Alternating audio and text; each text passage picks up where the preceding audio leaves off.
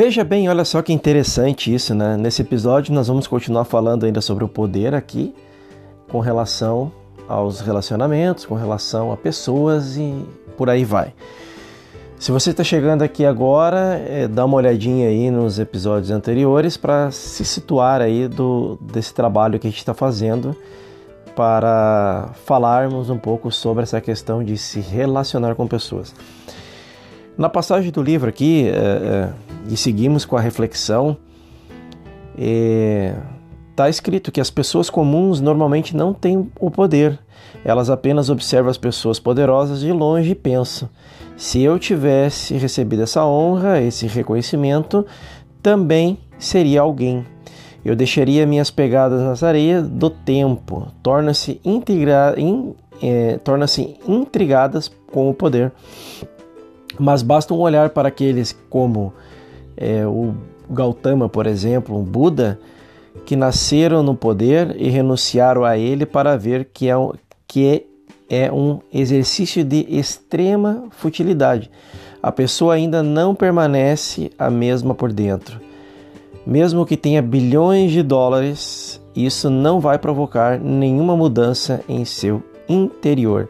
Somente a mudança, a transformação dentro de si é que te trará paz. E a partir da paz virá o amor, e dessa paz virão a dança, as músicas, a criatividade, mas apenas evite a palavra poder.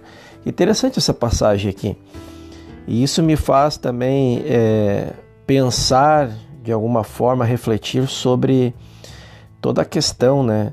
As pessoas normalmente se comparam com as outras baseado naquilo que elas têm, baseado naquilo, que é, elas são ou dizem que são, né? mas principalmente naquilo que elas têm. E, e, através disso, principalmente aqui no nosso país, Brasil, as pessoas medem o sucesso de alguém, uh, entre aspas, né? medem aquilo que as pessoas são, ou pela fama, ou por uh, aquilo que elas têm, e não aquilo que elas são verdadeiramente. Obviamente que essa relação entre ter e não ter, entre uh, possuir bens e não possuir, é, ter bastante dinheiro ou ter pouco ou médio, quase nenhum, é, não significa nada. O que significa é o, o, quem você é, o que você está fazendo aqui e o qual o, o que você vai trazer na sua criatividade, é, ou seja, como talvez como um serviço para alguém, um produto, porque nós estamos, nós somos ligados uns com os outros e o que nos fazem, o que nos faz ser ligados uns com os outros é justamente no compartilhamento. Então, é, existe muitas pessoas, muitas pessoas é, que têm bastante bens e, e dinheiro e geram valor na vida das outras pessoas. A gente já falou isso como grandes empresários que têm grandes empresas que geram valor, gerando trabalho, oportunidade para as pessoas também é, crescerem. E isso é, não quer dizer que as, não quer dizer que alguém tem que te dar alguma coisa. E as pessoas confundem muito isso. Isso quer dizer que essa busca interna que nós, que nós temos é, é justamente pelo todo, né? Por uma divindade que todos nós somos e que devemos estar aí colocando à prova não para alguém, mas para si mesmo, na sua capacidade de crescer, se colocando uh, à prova no teste diário, no agora, na vida que você está. Então, o crescimento ele há de infinito, que nem diz o professor Helio Couto, e isso faz exatamente uh, a gente pensar né, que, como a gente está sempre em evolução, eu não tenho que me preocupar. Uh, quando eu vou ter, quando eu vou ser, quando você simplesmente você simplesmente é. E o que falta muitas vezes nas, nas pessoas é, é, é, esse reencontro consigo mesmo. A prática da presença, a arte de meditar faz com que nós nos reencontramos, reencontremos de alguma forma a nossa essência, a nossa identidade.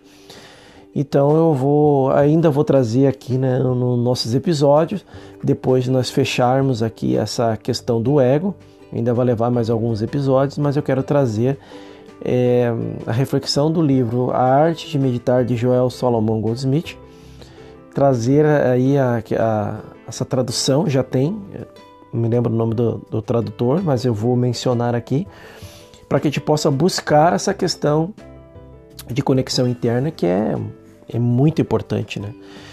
E é exatamente nesse momento que o leitor está pensando nisso, que é o que? A busca pelo poder, né? Pensar, é, pensar não vai ajudar. Pensar é perfeitamente bom quando se quer competir no mundo pelo poder, pelo dinheiro, pelo prestígio, pela é, respeitabilidade. Entretanto, no tocante a definir o seu ser, a mente é absolutamente inútil. Portanto, todo o esforço aqui é para ajudá-lo a ir da mente para a meditação, dos pensamentos para o silêncio. E há uma questão muito interessante que quando se fala em meditação, na verdade, toda meditação, ela é o que? Ela é uma observação dos teus pensamentos.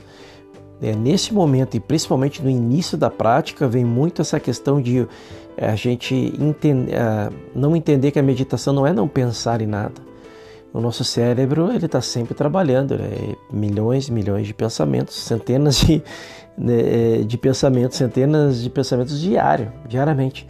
E isso se remete muito às preocupações, né, com a vida, com as contas a pagar, com o dia a dia, com o trabalho, com os afazeres. Só que nós não fomos ensinados a, a olhar para dentro. E, e ao contrário, quando eu começo a olhar para dentro, eu começo a observar o que? Eu começo a observar esses pensamentos, de onde é que eles vêm, quais são as preocupações. E abre um campo de harmonia para que a gente possa trazer as soluções que vêm muitas vezes, na maioria das vezes, em insights durante o dia, na prática da presença em meditação, muitas ideias surgirão para soluções de problemas, assim como para criar possibilidades, né? para diversas coisas que você venha colocar uma ação. Isso é interessante também. E uma vez que você prova o seu interior, toda a ganância, todo o desejo por dinheiro, pelo poder, simplesmente evaporam. Não há comparação. Você terá encontrado o próprio Deus dentro de ti, independentemente de religiosidade. A, imagem e semelhança do todo é você em manifesto. Por isso que a gente não pode confundir essa questão de religiosidade, independentemente de religião, para entender que você é uma obra do todo, uma energia é, em manifesto, individualizada para vir para cá e cumprir aquilo que veio fazer, independentemente da área que você atua. E o que mais pode uma pessoa querer desejar, né? Fica um questionamento. E aí a força de vontade é ensinada a todos como, uma, como um, um certo grande valor. E quanto mais se coloca força, muitas vezes, mais nos afastamos de nós mesmos, porque a força é colocada pelo ego eu vou colocar força aqui porque é isso que eu quero fazer. Muitas vezes não é essa a tua caminhada, mas você vai colocar tanta força ali até se esgotar, né? Se, esgota, se esgota muitas vezes as forças por colocar aonde nós não deveríamos estar colocando ou não é da nossa caminhada, né? E a força de vontade é ensinada a todos com um grande valor.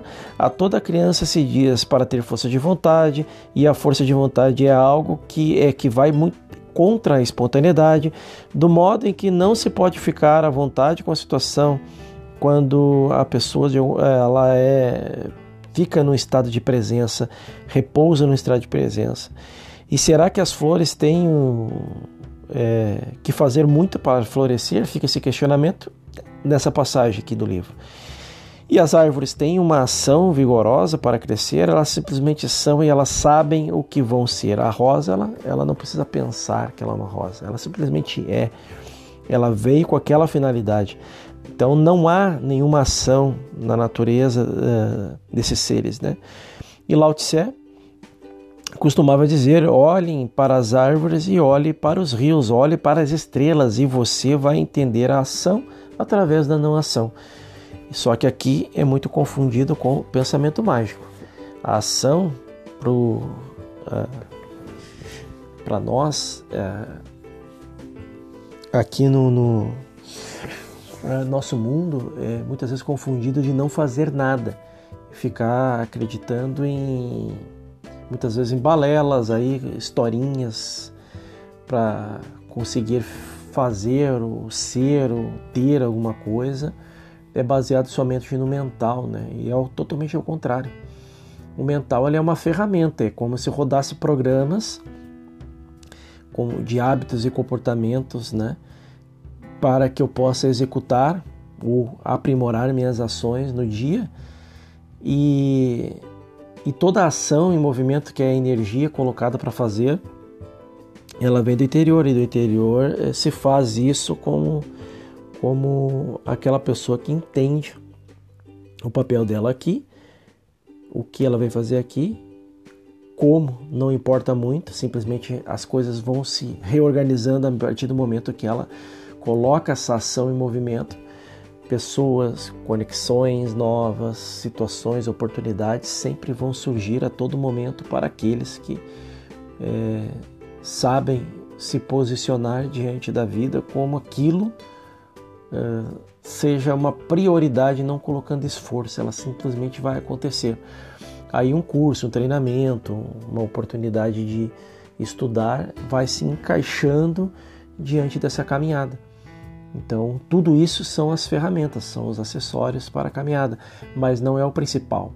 Muitas pessoas, eh, muitos jovens estão estudando muitas coisas voltado para o ganhar dinheiro, porque aquela profissão dá dinheiro, porque aquilo dá dinheiro, mas elas não são excelentes naquilo que fazem, vão pelo dinheiro. E muitas vezes, nessa, na maioria das vezes nessa caminhada, se, são gerados muitos problemas que levam toda essa confusão e toda essa infelicidade que a humanidade se apresenta aí de alguma forma. Esse é o episódio. Eu te espero no nosso próximo episódio e na continuação. Até lá!